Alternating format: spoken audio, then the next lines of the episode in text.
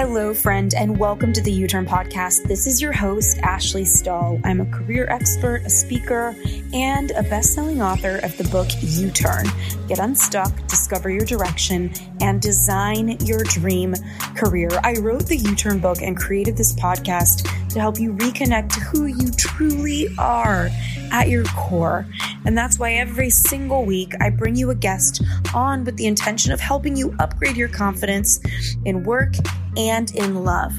I'm also so excited to say that this episode has been sponsored in part by our friends over at Soul CBD. This is the only CBD company I have come to really trust with my wellness. They have zero THC, meaning you can't get high from their products. They're organically farmed and they're gluten free.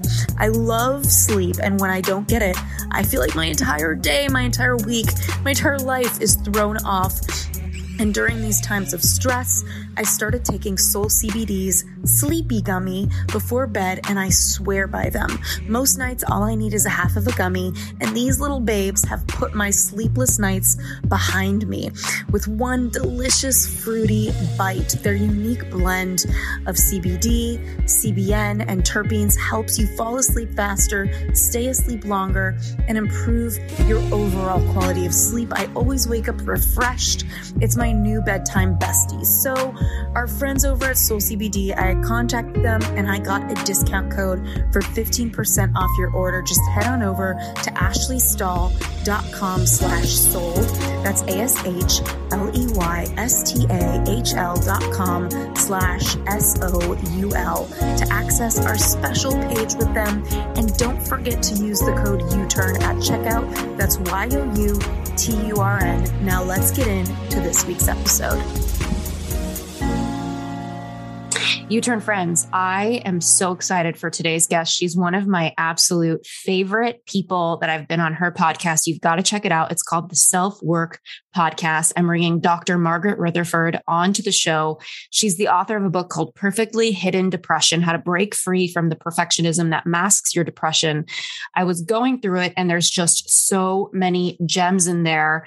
Um, and that's why I wanted to talk to her about perfectionism because you know, as I said in my TED talk, you know, I believe that perfectionism is a mask that so many of us wear out of fear of failure. And fear of failure can look like many things. It can look like something that shows up at work. Or I was just talking to her about how there's so much perfectionism in me that wants to look perfect and pretend that I don't feel that way so that I don't, I'm not vulnerable or exposed. And there's just so much in this topic. So without further ado, thank you so much for being here. Oh, Ashley, I'm I'm delighted to be here, really, truly. And um, you know, I I kind of chased you down on Instagram. I think I, I, watched your TED talk. I thought, oh, oh, I like this woman, and um, and so you were you're kind enough to have me on your show. So, um, but I, I just told you, you the, your show on on SelfWork is doing absolutely great. So, you know, it's my audience is lapping you up. So, um, anyway, I'm delighted to be here. And I remember so well when you just said that about what you did last night. I remember I've been married now for 31 years, but uh, my husband was actually in Pennsylvania and I was in Texas when we met. And I remember the phone call that um, I was on with him. And when I said, okay, well, I, I'm not like going to see anybody else, right? and my heart was pounding and yeah. you know and uh he goes well i haven't been seeing anybody since you know we began dating. And he said so you've been seeing other people? But boy that that leap of yeah. it's and you know that's before the i love you i love yous but that wasn't far behind. Um but gosh i'm you'll just have to be patient, I guess. You said, yeah, this guy feels the same way, but he's just a little more reticent to use his language. But like you say, you kind of want to be like a turtle and go back in and say, well, yeah. I didn't really mean that. yeah, exactly. And I feel like with perfectionism, it's like, um, I don't know. I, I was reading something this morning about how um, we try to act like everything's okay as a way to let something go, but that's usually the opposite of actually letting it go. So just like as we're diving into perfectionism and and I was I was looking at your you know book like you were talking about how kind of you know life can look perfect but inside people can be quietly falling apart. And i i see this a lot in the influencer space. I have a lot of friends with big audiences and deep down they're going through something and it's painful. And so uh, what message would you have for anyone listening that maybe knows that they do have some perfectionistic tendencies? Well, first of all, let's not throw the what's that old saying? Not throw out the baby with the bathwater. I've never quite understood. yeah, but I, it's it means something. Yeah. Uh, so, eh, not all perfectionism is destructive. I mean, there. Eh, I think when it's fueled by generosity or curiosity or just kind of a a very positive wanting to give back or something like that when your life is balanced and you you can make mistakes and you learn from them and you accept them and you you know you're still perfectionistic. You're still trying to do your ex, you know striving for excellence. But at the same time it's a journey not a destination. You know tasks are a process in and of themselves. So that's one kind of perfectionism. Nothing wrong with that. Mm-hmm. but destructive perfectionism is very very different Mm. And my my idea, and mean, it's not. I mean, you know, there's research to back this up. It's not like I came up with this idea by myself, but it's um, what can happen in childhood is that no matter what the circumstances that a child may confront, uh, be it abuse or neglect or trauma or um, you know, enmeshment. And I can throw around a lot of psychology words, but it's it's sort of an adaptation. I just learned to wear this camouflage that makes me look like I'm fine and I don't have any painful emotions. In fact, I really detach from those and I discount any bad stuff that's happening to me. And it can become, in fact, I've, I've used a phrase just recently called a, a concrete camouflage that um, is is very thick and you know people really can't see through it but it you know think about that it just gets heavier and heavier and heavier as you wear it. Now that doesn't mean that you can't have something in your teenage years or your um your you know your 20s or whatever that also kind of forces you or you feel like you have to kind of rise above it all and not look like you're having any kind of struggle. But certainly, I think uh, a lot of the destructive perfectionism that's out there has been around so long that it's not even conscious. It's it's become something you do. You don't think about it at all. It's just you. It's just you. And so you, you know, people might say to you, gosh, how do you get everything done that you do? And probably those influencers are in that group, you know, they, and yet they are, they know or they sense or they, they have a gut feeling that, you know, they, they're working so hard to uh, portray this perfect looking life that really there's a growing emptiness and a growing despair. Yeah. yeah.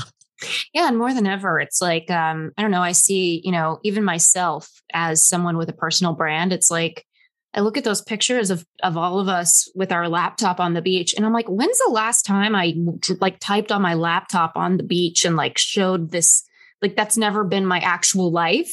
Right. And it's it's it's interesting um, what a highlight reel social media can be and how much people are going through um, what is the first step or way that someone can shift their mind to start to heal from that trap that they can get into with perfectionism?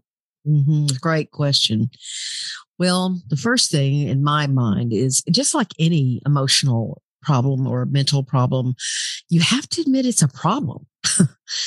you know, uh, perfectionism is is again because it has this sort of this this fairly healthy cousin, you know, and constructive critic, uh, constructive perfectionism that, you know, people can just say, Oh yeah, I'm perfectionistic. And then that's funny and that's great. And I work hard and they don't actually admit or reveal to themselves that it is a way of hiding. Um, because it works. I mean, I I had cataract surgery last year, and my doctor said, "Well, you know, I'm a perfectionist." And I said, "That's damn good. I'm glad you are. I want you to be a perfectionist." Um, and so we reward that. And for someone to kind of look at themselves in the mirror and say, "I'm so tired of this," um, that it is that because it there's no freedom in it it becomes it's very lonely because no one actually knows you you're too afraid of letting people see your vulnerabilities mm-hmm. um, and so you know the way to begin working on it is to say i need to look at the you know it's kind of like with anorexia mm-hmm. Anorexia is all about control. And uh, an anorexic will tell you, you know, I have used anorexia as she or he, my best friend. I mean, my anorexia is my best friend. Perfectionism is the same way. Perfectionism has been there for you. You know how to turn it on. You know how to focus. You know how to get things done. You know how to control your emotions. You know, you know all that stuff. It just becomes easy to you. And to begin to say, I need to shake this up because I am dying on the inside um, is is a revelation that's so important. Now you might not know how, um, but you know you can begin to at least you know maybe you go into therapy. Maybe I've had people say, "Well, I don't even know how to start therapy," and I'll say, you know, just walk in a therapist office and go, you know, who I'm going to try to convince you I am, I'm really not. Or say that to a friend. I work so hard to make you think I'm so happy. And I really at times am not. And then they'll go, Well, really? And you go, Yes. And I just told you all I'm ready to tell you. Yeah. I took that very first step of saying, I'm not really who I want you to think I am. I love that. Just giving yourself the freedom to at least claim that. You know, I was thinking as you were speaking about perfectionism and as I was looking through your book, which is so awesome, uh, I was thinking about um, it, it it feels to me like trauma, like a trauma response. And I'm curious if if that's in your opinion. I mean, I don't want to be extreme, but mostly the case. And yes. if so, is healing from perfectionism a game of healing from trauma? And if that's the case, how do people start to see what those traumas were that that's are putting them in a place where they just nonstop are kind of enslaving themselves like treating themselves with, with so much pain and, and challenge? Uh, it is a wonderful question because um, basically they probably don't even label the trauma as trauma. Yeah. Oh, that's not trauma. I don't even like that word. What do you mean trauma? you know, that that's like somebody getting raped or somebody, you know, uh, their home is destroyed in a tornado or they, you know, I don't know, these, you know, these things that happened. Um, and so, you know, th- they don't even call it trauma, Ashley. And so yeah. it's, um, it's also about an awareness of this discounting or even just flat old denial about, um, you know, what happened to me. If I, if, I acknowledge, if I go back and acknowledge that that was really difficult, just like if it, if it happened to my best friend, and they told me about it, I'd go, Oh, that's horrible. But I'm not allowing myself to see it as difficult. Mm-hmm. another huge step is to understand that your own mm, denial is probably the best word or discounting is, is part of the problem. Yeah. Yeah. Yeah. Okay, so denial, that's an interesting one because I feel like until you see something, you're denying it's there or it's not conscious at all, like it's unconscious. And I know that, you know, my wish for anyone is not for their unconscious to appear and they're conscious unless they're ready to take it on because sometimes it's stored away in the right. bowels of your brain for a reason. Mm-hmm. Um, but let's say that someone is starting to notice um, th- those moments in their life where maybe it's not a big T trauma like you talked about. It's not like being held gunpoint or rape, and it's a little T trauma. It's about not getting invited to someone's birthday party and making it mean that you aren't safe with your friends or whatever it is. Um, how does somebody go about kind of unraveling that perfectionism?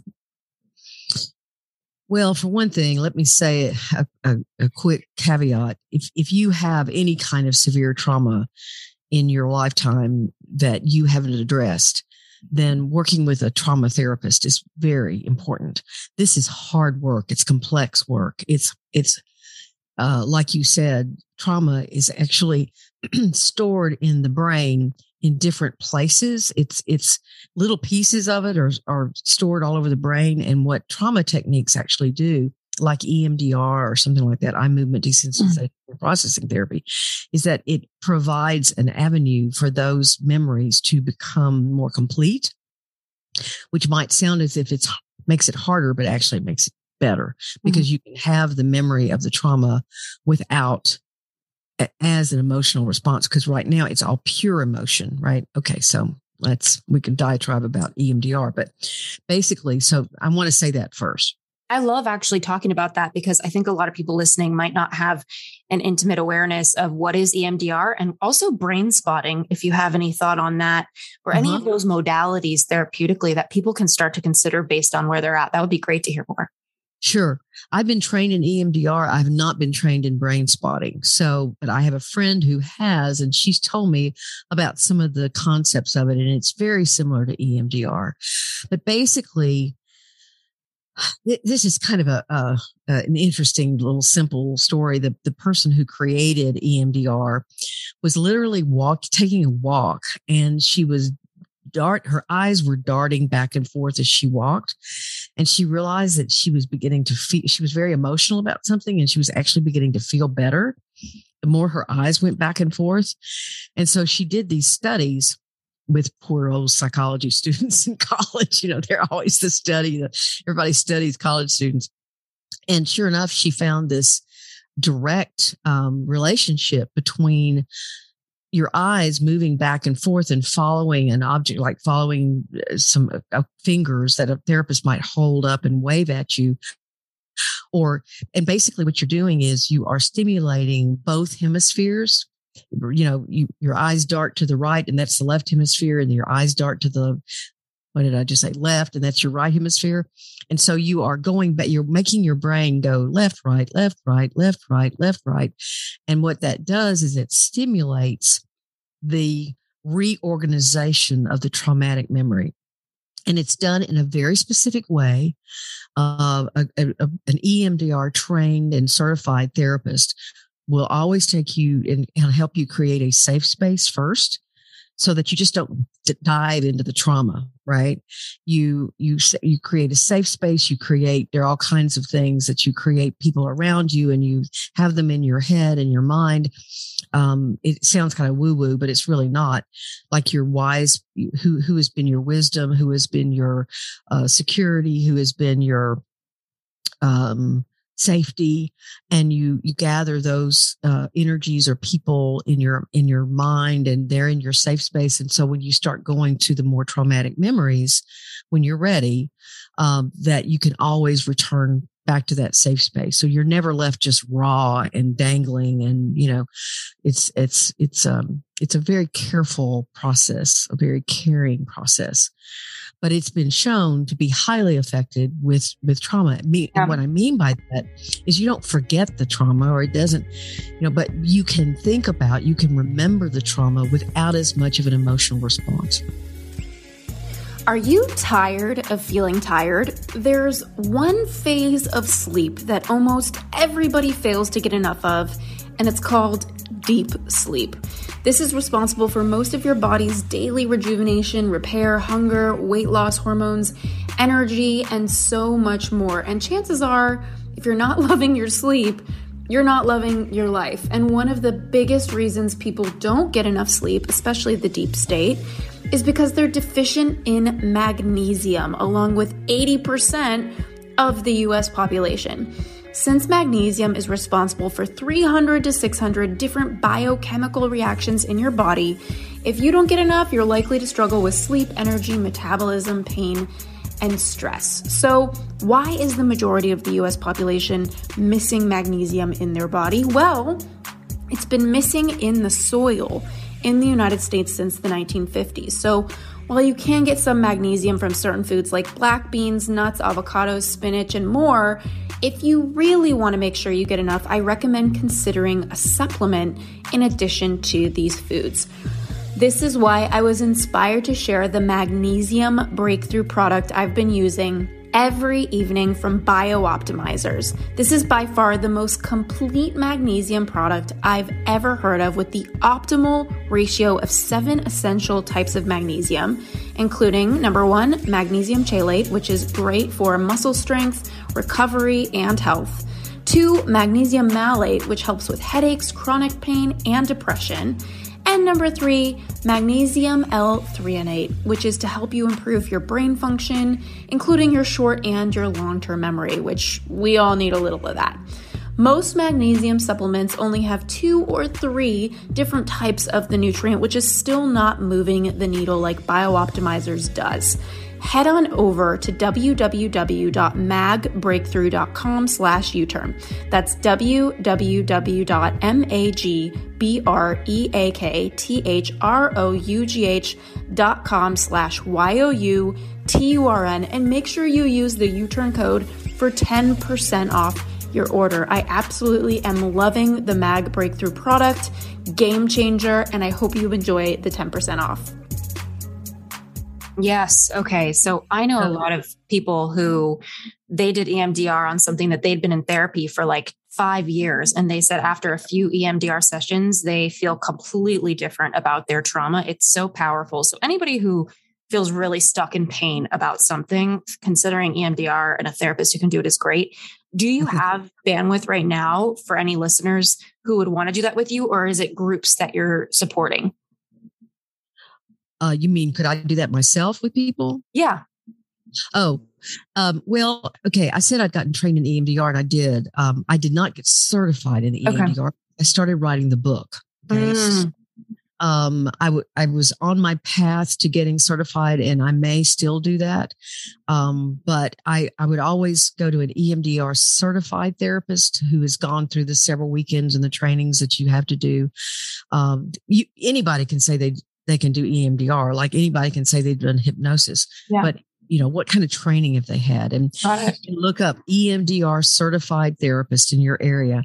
And um, yes, it's it's a very effective way of of uh, working on trauma, and it's it's really um, that and neurofeedback is also uh, an up and coming kind of uh, uh, uh, treatment that actually quiets the brain um, I have two or three patients doing it right now, and, and it is a um, it is a marvelous way of. I mean, I one of my patients said it's it's almost like I don't feel like I've got this running film constantly in my head of the abuse I suffered as a child. It's like my reactivity to things. It's almost like what you notice is the absence of something rather than the presence of something. Mm-hmm. So notice you're, you have less of a startle reaction. You have less of a sense of, you know, your immediate response to something when you've had trauma. You know, something happens and it's startling and it's unpleasant. And then all you can think of is that time that you know your father you know i don't know uh, beat up your mom or something yeah so it begins to quiet the mind and i'm sure that's there's a much more uh, detailed way of talking about it but but that's a simple kind of thing so neurofeedback is also good and again i've, I've heard that brain spotting is good um can you give a summary just for anybody, even if you're not practicing it, for people to understand kind of what brain spotting even means? Because and and how do you choose what modality might be a good healer for you, especially if you're dealing with perfectionism? Well, basically, what I would do is find a therapist that you feel comfortable with. Okay, so whether they say yes, I've been trained in brain spotting. My what I what my friend told me about it was that it's literally you there is some way they they do this that you find a spot to look at and that spot seems to bring with it uh, it probably has something to do with your eyes and i you know i'm, I'm really i can i can remember what she said but it's mostly that there's something about that spot that releases and um, some trauma and you also have a sense of um, less anxiety. Um, but, but that's about the extent I know about it. So um, that that's pretty. Oh, no, I've actually tried it before. And um, basically, they take a pen and it, it feels very kind of like wizardry and they put it across and you follow it with your eyes and you tell them where the pen should stop. Again, and there's no thinking about it. And it's interesting because I've been reading a book by Osho called, about intuition, and he talks about how the realists of the world think that there's two realms there's the known and the unknown Mm-hmm. And then the the mystics and what he thinks is true is the three realms, which is the known, the unknown, and the unknowable, which is more about intuition and um, the, the, mystic and invisible that is around us. And um, it's interesting because it feels like there's something about brain spotting that's kind of in the unknowable. It's like we you randomly intuitively say stop the stick right there as they're going across your eyes, and um, you start sharing the memory or you don't tell them to stop the stick. They know where to stop it based on how your eye movement is looking. Yes. And they ask you to share. And um, I would say is that um, I just did an interview with Dr. Caroline Leaf, who's a neuroscientist. Love her. Yeah. Oh, she's she's fantastic. And you know, she she talks about how with EEG, it was electroencephal whatever, encephalo whatever. I don't blame you. I struggled with that one too when she was on our podcast. I should know that. Um, but anyway, uh, she talks about how you can tell on EEG, which which is um, measuring brainwave activity in the brain, that the unconscious mind, or she calls it the non-conscious mind, you know, most people would call it the unconscious, is always on 24 7. It is the wave activity that is um, that is can be measured that is the what she calls the non-conscious mind and so i think in brain spotting and in emdr actually you're pulling on the unconscious mind you're pulling from the unconscious mind the wise mind is it's often called to help you know quote unquote you know where to stop or what the memory is by stopping and uh, i think it's fascinating work um, yeah. You know, when I came along, we we just did talk therapy for trauma, and it's it's effective. Uh, but these are these more ancillary treatments are actually then they can be primary or, yeah. or you know, one, you're right, it's so much more cost effective. Yeah. And two, you know, um, if you don't have a really good therapist that can sit and, and provide you a very um, safe space to talk about all these things that really happened to you. And, and sadly, sometimes I think people do trauma therapy that really can't do that. They get uncomfortable. And so that makes you withdraw. And so, um, yeah. Or there's like the level of perfectionism where you don't even want your therapist to see what you're going through. It's, it's amazing. Um, and, and, the thing that probably is true of EMDR as well as brain spotting is again, your unconscious mind is bringing forward what you need to remember, you know, what yeah. you need to put together. So, yeah. Yeah. Well, I, I know in your book, first you talk about what is perfectly hidden depression. And, you know, I think a lot of people confuse depression with just being sad all the time. Whereas my understanding is it's a lot more of like an apathy.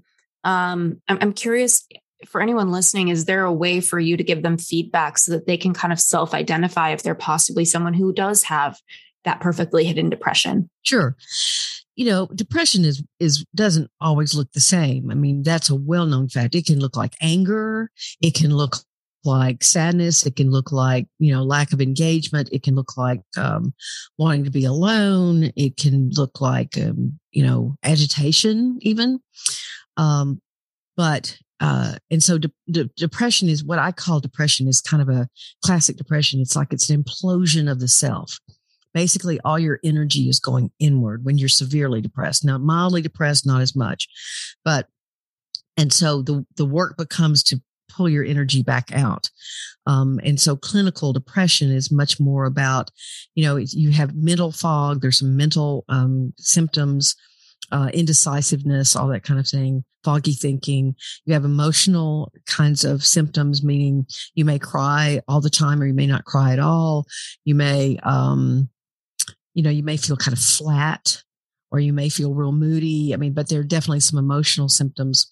And then there are physical symptoms like, you know, you're not sleeping or you sleep all the time. You're not hungry or you're hungry all the time.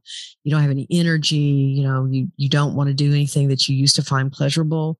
Uh, and you feel this way most of the time. So if not all the time, and people notice. That's mm-hmm. the thing. The thing about the perfectionistic um, uh, uh, presentation of depression that I'm talking about is that none of that will happen. This person looks energetic. They look happy. They look in, engaged in life.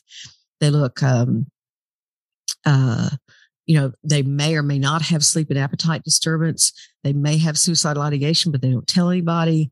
Um, they're invested in not looking agitated. They want to look really in control. And so, um, it's how, you know, I, I can list for you the things that I, um, call the 10 traits of perfectly hidden depression or the 10 characteristics. Um, we can go through them real quickly. You're highly perfectionistic and have a constant critical and shaming inner voice. That's different from, you know, perfectionism that's fueled by curiosity or generosity. This is fueled by I've got to, I've got to prove this inner voice of criticism wrong. You know, uh, I'm constantly hearing my parent or somebody tell me I'm worth nothing. They demonstrate a lot of respons- responsibility. They're always the ones who are saying, "I'll do it, I'll do it." They um, stay very overly analytical. They don't like to be emotional. Um, it's interesting, and and they'll just shut painful emotions off. They'll say, "Oh, you know, if I started crying, I'd never stop." Stuff like that. They're worried, but they don't they don't want to let anyone know they're worried. So they have a really active need for control, controlling themselves, controlling their environment.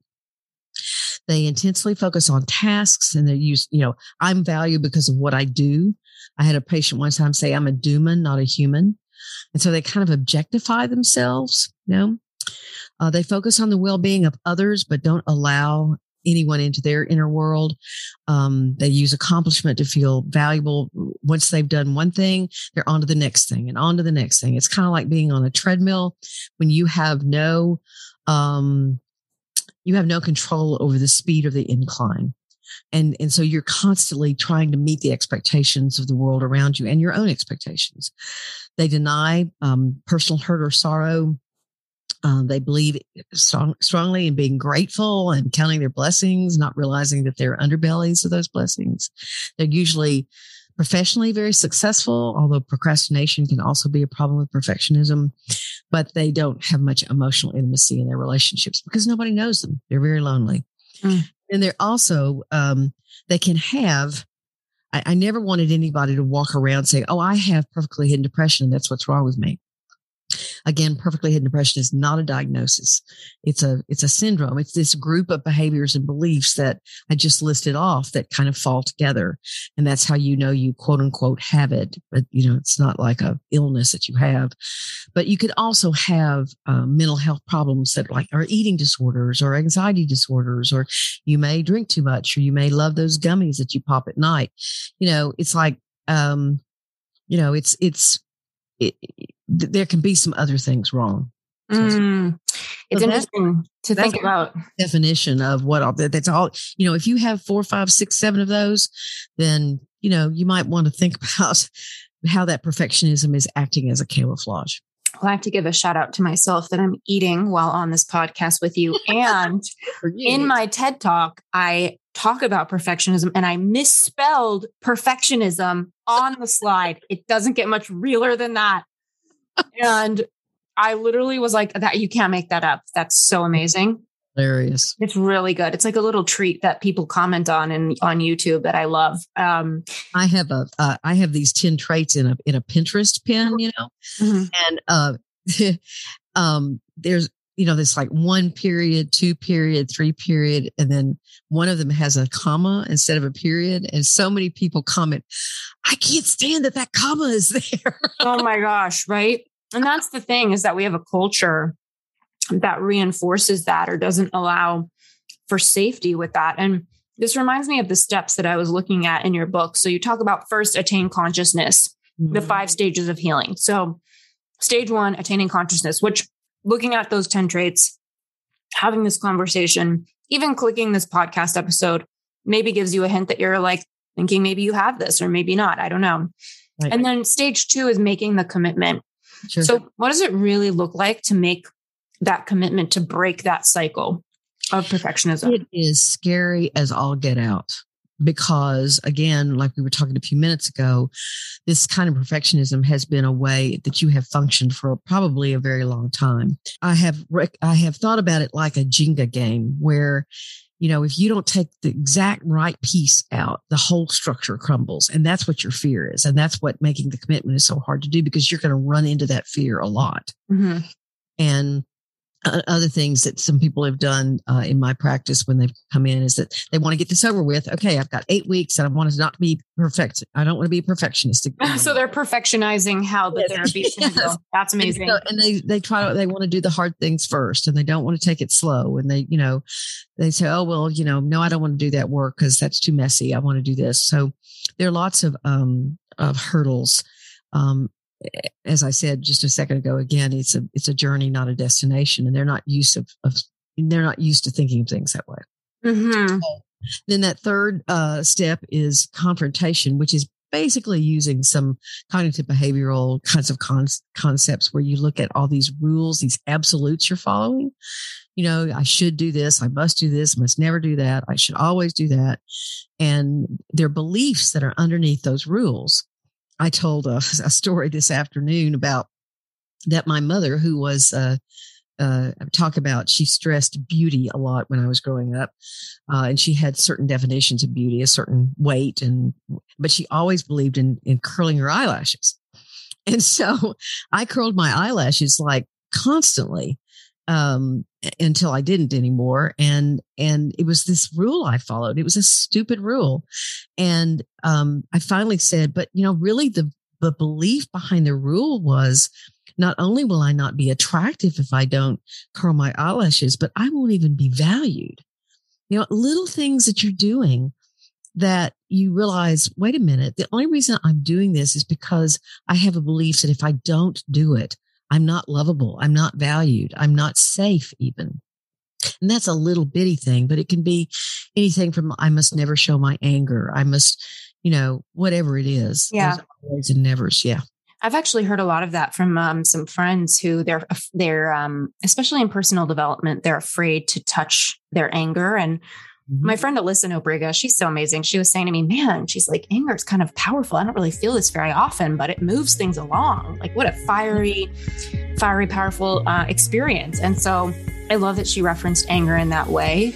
Hey, U Turners, I want to take this moment to say that this episode is sponsored in part by SaneBox, an email tool that I have been using every single day to be more productive and less scattered with the average person working and getting 100 to 200 emails a day, I don't know about you, but I've been fighting the fight with email for a few years now, and after continuously losing, I decided that I needed help. I did my research and I was so excited to find SaneBox as an affordable tool for my Gmail, and it works with any other email provider really that can sort your emails for you before you open up your laptop and get lost in the sauce. All you'll see once you download it is on your sidebar where there's words like inbox or trash. There will be a couple other new folders that I'm totally obsessed with. One is called Sane Later, which is pretty much code for all the emails coming in that you don't need to see. And the other one, my favorite one, is called The Sane Black Hole, which is where you can drag and drop emails that you just don't want to be subscribed to anymore. The Sane Later box automatically uses artificial intelligence to know that you don't want that email and it puts it right there in that folder. Every few days, I check my Sane Later folder, skim through it, and I'm just so happy to be saving so much time. I used to spend every single morning overwhelmed by my inbox, and now I have so much more time on my hands thanks to SaneBox. So, for the first couple of weeks, I monitored my SaneBox once a day and dragged and dropped messages from senders that I would have wanted in my regular inbox, and now I find that it perfectly knows who should and shouldn't be making their way in my inbox. So head on over to www.sanebox.com slash U-turn. That's S-A-N-E-B-O-X dot com slash Y-O-U-T-U-R-N to access 14 days of SaneBox for free and a $25 credit to get a serious discount on the super affordable year membership now. It's time we all get out of our inbox and back into our life. Now, let's get back to this week's episode. You know, Brene, Brene Brown talks a lot about vulnerability, and I love that there's really, um, I don't know, she talks about like drive by vulnerability, like, you know, just like a dropping a line about something that maybe somebody hasn't earned the right to hear your story.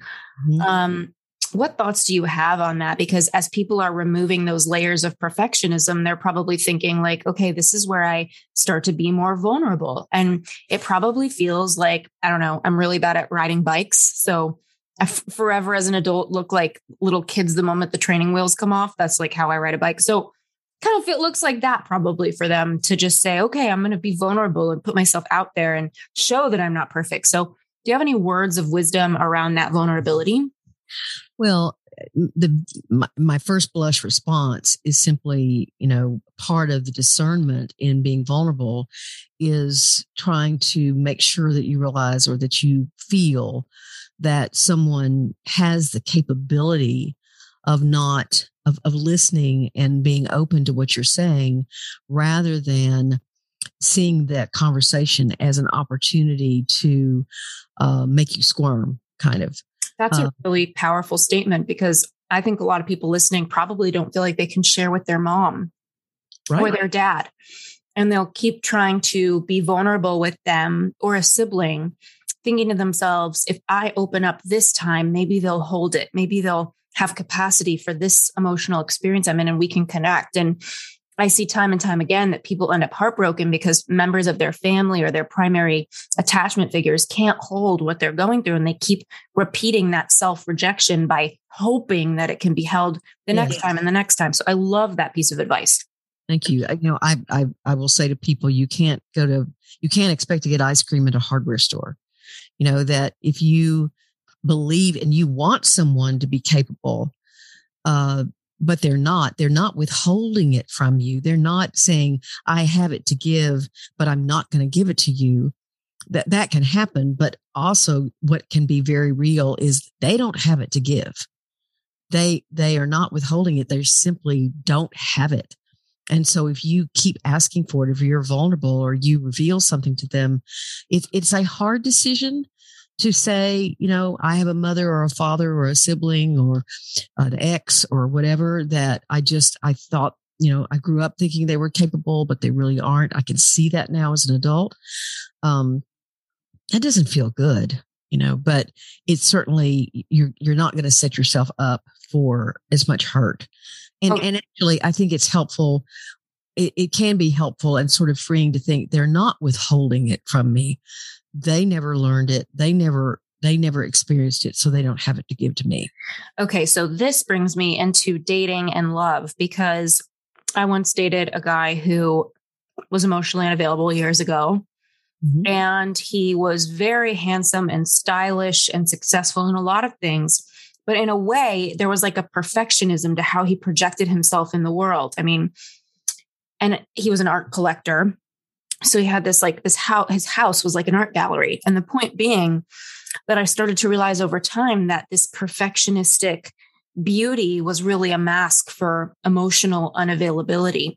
Mm-hmm. And I know that a lot of self help and, um, you know, therapists and professionals of that nature, they will say that relationships are a mirror. And if you are chasing unavailable people, it's because you are in some way unavailable because available people don't want to chase unavailable people. They just don't play the game. So, right. What would be your message around that? Because I'm why why would we keep sharing with people that can't hold our story? Like what do you think that is under that for people? Um I think my my my first response to that is there's something that's getting triggered in you that's probably old.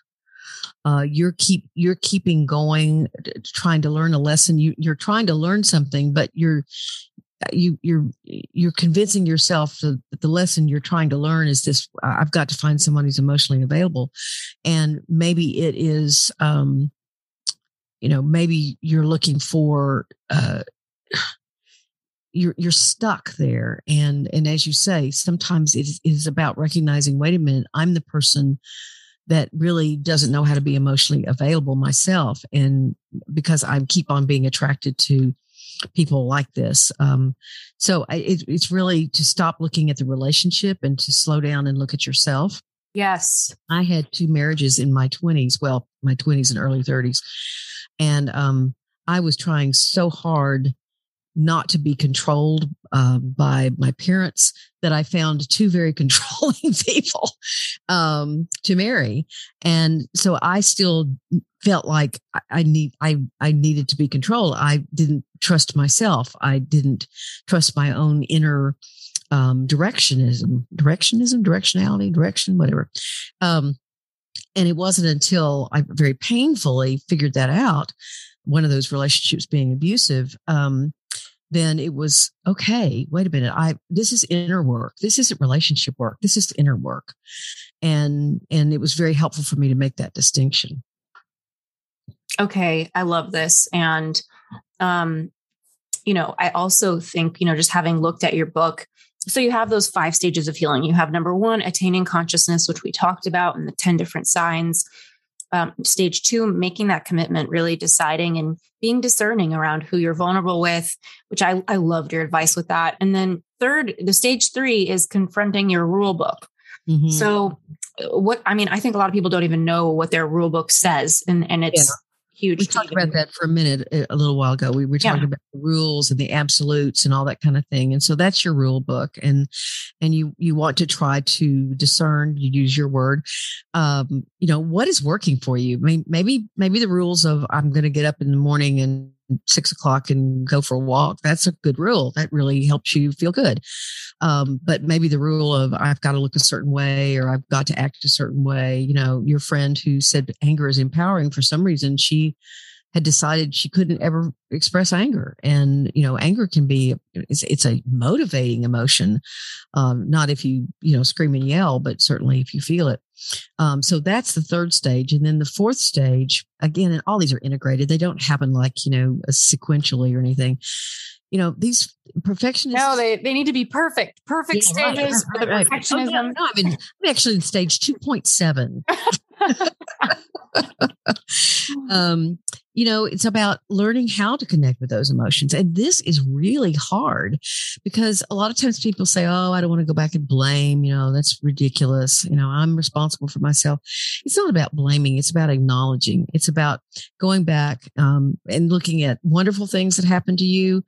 Um, and then things that were really tough and you look at that with compassion and then then you have to you know you don't have to you can choose to try to learn to actually connect with emotions. And there will be people actually say, I, I don't know how to do that. And they they really mean it. I mean, they kind of look at you blankly when you say, well, you know, when do you get sad? I don't know. You know, they, they really, they don't know what makes them sad. They don't have any concept of that. So we have to kind of, um, go through and and investigate. And literally i do that work in the session. I say so i, I look at them and say well now there was a little fleeting something. And when I, I could see it over you know across your eyes. And he said well i don't know. I was i didn't want to feel that. Well why didn't you want to feel it? You know what is it? And so we begin to literally um take what is all closed off and try to open it up. But that also leads, as you think you said a few minutes ago, to okay, is it is the is the you know is it Jack in the Box? Is the is the thing going to pop open and all of a sudden here comes this trauma, and you know that's why you have to be careful. And then the other thing that I think is so important is is uh, change. Um, I've learned a lot that um, you know, I think insight is great, and all you people who do psychodynamic therapy out there, insight is just great. Uh, but I think you get hope from change. You get hope from actually seeing your behavior change, from feeling things that you have not felt and you've wanted to feel, or it's scary to feel, and you're feeling that, or to doing something that you've never been able to do. Um, and so, working on real behavioral change is important. Um, you know, I've just said that the um, that the uh, the opposite of perfectly hid depression is self acceptance, and I think you and I talked about this on on um, uh, a little bit when you came on my show. But I believe that self acceptance is being aware that your vulnerabilities don't define you any more than your strengths, nor do your strengths define you any more than your vulnerabilities. So it's like they coexist. I've used this example before you know, I have three letters after my name. I've worked really hard for them. I'm glad I have them. They've given me the license to be a therapist for 30 years now, and that's great. I also have been married three times. Okay. Not a great fact, one that I'm have certainly at times in my life been ashamed about. Those are both facts about me, right? I don't think one uh, defines me any more than the other one. They're just facts. And I might be judged maybe people don't like PhDs, or maybe people think it's crazy that you've been divorced, you know, well, twice. I've been divorced twice. And, you know, they would say, oh, I'd never go to her. But okay, they still don't define me. And to me, that's self acceptance. I didn't always feel that way. I love that. Once you accept uh, yourself and you own something, it's like nobody can make you wrong for it anymore. You free yourself of the thing. Right. It's and Brene Brown does talk about that too. When you when you claim your vulnerability, then you know if I, I, can be really impatient. I hate waiting in lines. It's a kind of, I don't know if it's grandiosity on my part or it's not a, you know, my son will go, mom, what do you? You know, why, why are you twitching so much? And, um, but if someone says, Margaret, gosh, you're so impatient, I'd probably go, yeah, I know. I'm sorry. You know, I get it. But if I'm defensive about it, I go, what do you mean impatient? I'm not impatient. yeah. It takes so much. It's, oh, Jean, I have a friend, Sam Skelly. She's so good at not being defensive. It's almost like I've had to sit her down and say, stop taking responsibility for everything. It's not true. She's so good at being like, yeah, I am, you know, and I just love that so much. It, people like that, it can feel so safe to be friends with them because there's kind of an unsafety to, um, too perfectionistic friends mm-hmm. because you feel like you really don't know what they think. Um, mm-hmm. You you don't know where you stand, um, and you you don't feel safe to kind of give that permission to yourself to be open. To being a real real friend, they're they're and telling you well, I didn't like what you said, or you'd be going, oh, well, you know, I have this have this perfect looking facade, and so yeah, you're right. I feel like that what you were talking about with the rule book was huge, and and I love that you have these steps, and you know, talking and and for those of you on listening who are taking notes, um, attaining consciousness, making the commitment, confronting your rule book, connecting with emotional pain for healing. I thought it was interesting that you talked about how some people really don't feel because I was reading that one out of 25 Americans are a sociopath, which has a really negative connotation, but doesn't mean that they're all a serial killer. It just means that one out of 25 people can't feel. Right. And I would argue maybe that number is higher and not classified as that term of sociopath. So, mm-hmm. you know, I think being compassionate for people who are on their journey with that. And you talk about in, in stage five, you talk about changing your focus from perfection to true happiness. And I, what I was mm-hmm. hearing you say is really just owning who you are and where you're at as a way to kind of set yourself free. Is there anything else that um, before we go that you would want to share with anyone listening around perfectionism? Mm. Well, one, let me say quickly, I, I do, I totally agree with you that that's growth on your part. That if you realize, well, wait a minute, I, I almost you know spill my guts all the time because i was i get so i got so tired of that emptiness or that lack of um, openness and honesty in my family that i've i've i've, I've maybe um uh what's the word i'm looking for? I've i've uh, uh, corrected too much. I've overcorrected. Yeah. yeah. And so i think you know that's that's growth. That's maturity. And hopefully we all um you know as we get older figure out certain things. But i think again that um, if there are any mental health people out there, I, I think that I would want them to really understand that as therapists, that you um, you have to have that when you're treating someone who's perfectionistic, you cannot just look at the symptom criteria list and say, "Oh, well, no, they're not depressed."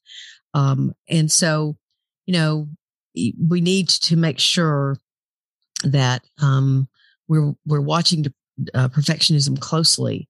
And you can tell in therapy if somebody's perfectionistic, you know, they'll come in and say, Oh, I did all the exercises you asked me to, or, you know, um, you know, I spent four hours on this one question and it's like, okay, well, all right.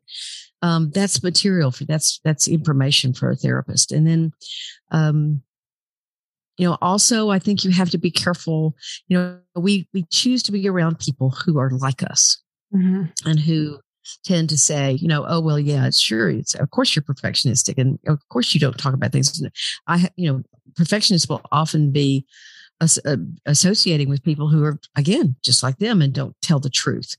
Um, so you know, you can maybe think about reaching out of your friend group and saying, wait a minute, I think you know, gosh, I think Ashley is someone who always seems to risk being herself, maybe maybe she's the person I want to open up with a little bit about who, about what I struggle with, not love your that. perfectionist. Yeah, love that. Okay, um, where can everyone find you? Those of you listening, check out the SelfWork podcast. Amazing show that she's doing. um, where else can people follow you, learn from you, and grow from you? Uh, my website's drmargaretrutherford.com, which is such a, you know, creative name. um, the book is uh, everywhere you buy books. It's at the library, I hear. Um, hello, Kitty. Um, and uh, actually, if someone feels strongly about it, I don't mind if people email me at askdrmargaret at drmargaretrutherford.com. That's, you know, I'd love to answer your questions. So, um, anyway, I love being here and thank you so much for looking over the book. And as I told you before we actually started recording, my best friend called calls my work about this my soul work and it really does feel like that. It feels like um, i never wanted to write a book. I was i love doing therapy. That's all i wanted to do and this book kind of found me and so um, it's been something i'm very passionate about and I, and I can't thank you enough. I'm very grateful to be on thank you again for coming on. You're one of um, a handful of guests that like I, I, think about, and I just have so much appreciation for your brain and, and your heart. And thank you again. You're more than welcome. Thank you so much for tuning into the You Turn podcast. And thank you again so much for our sponsors. We are here because of you and to our listeners. Thank you for checking out our sponsors. We always pick people and brands that we trust and we believe in. And just for listening to the show, writing your reviews on the Apple app, and just being willing to make your own U turns. We'll see you next week.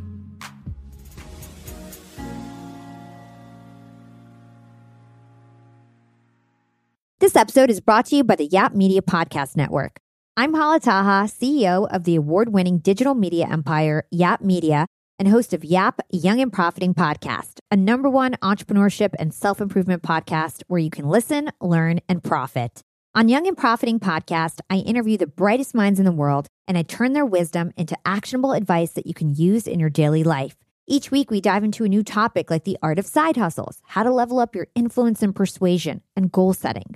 I interview A list guests on Young and Profiting. I've got the best guests, like the world's number one negotiation expert, Chris Voss Shark Daymond John, serial entrepreneurs Alex and Leila Hormozi, and even movie stars like Matthew McConaughey. There's absolutely no fluff on my podcast, and that's on purpose. Every episode is jam packed with advice that's going to push your life forward. I do my research, I get straight to the point, and I take things really seriously, which is why I'm known as the podcast princess and how I became one of the top podcasters in the world in less than five years.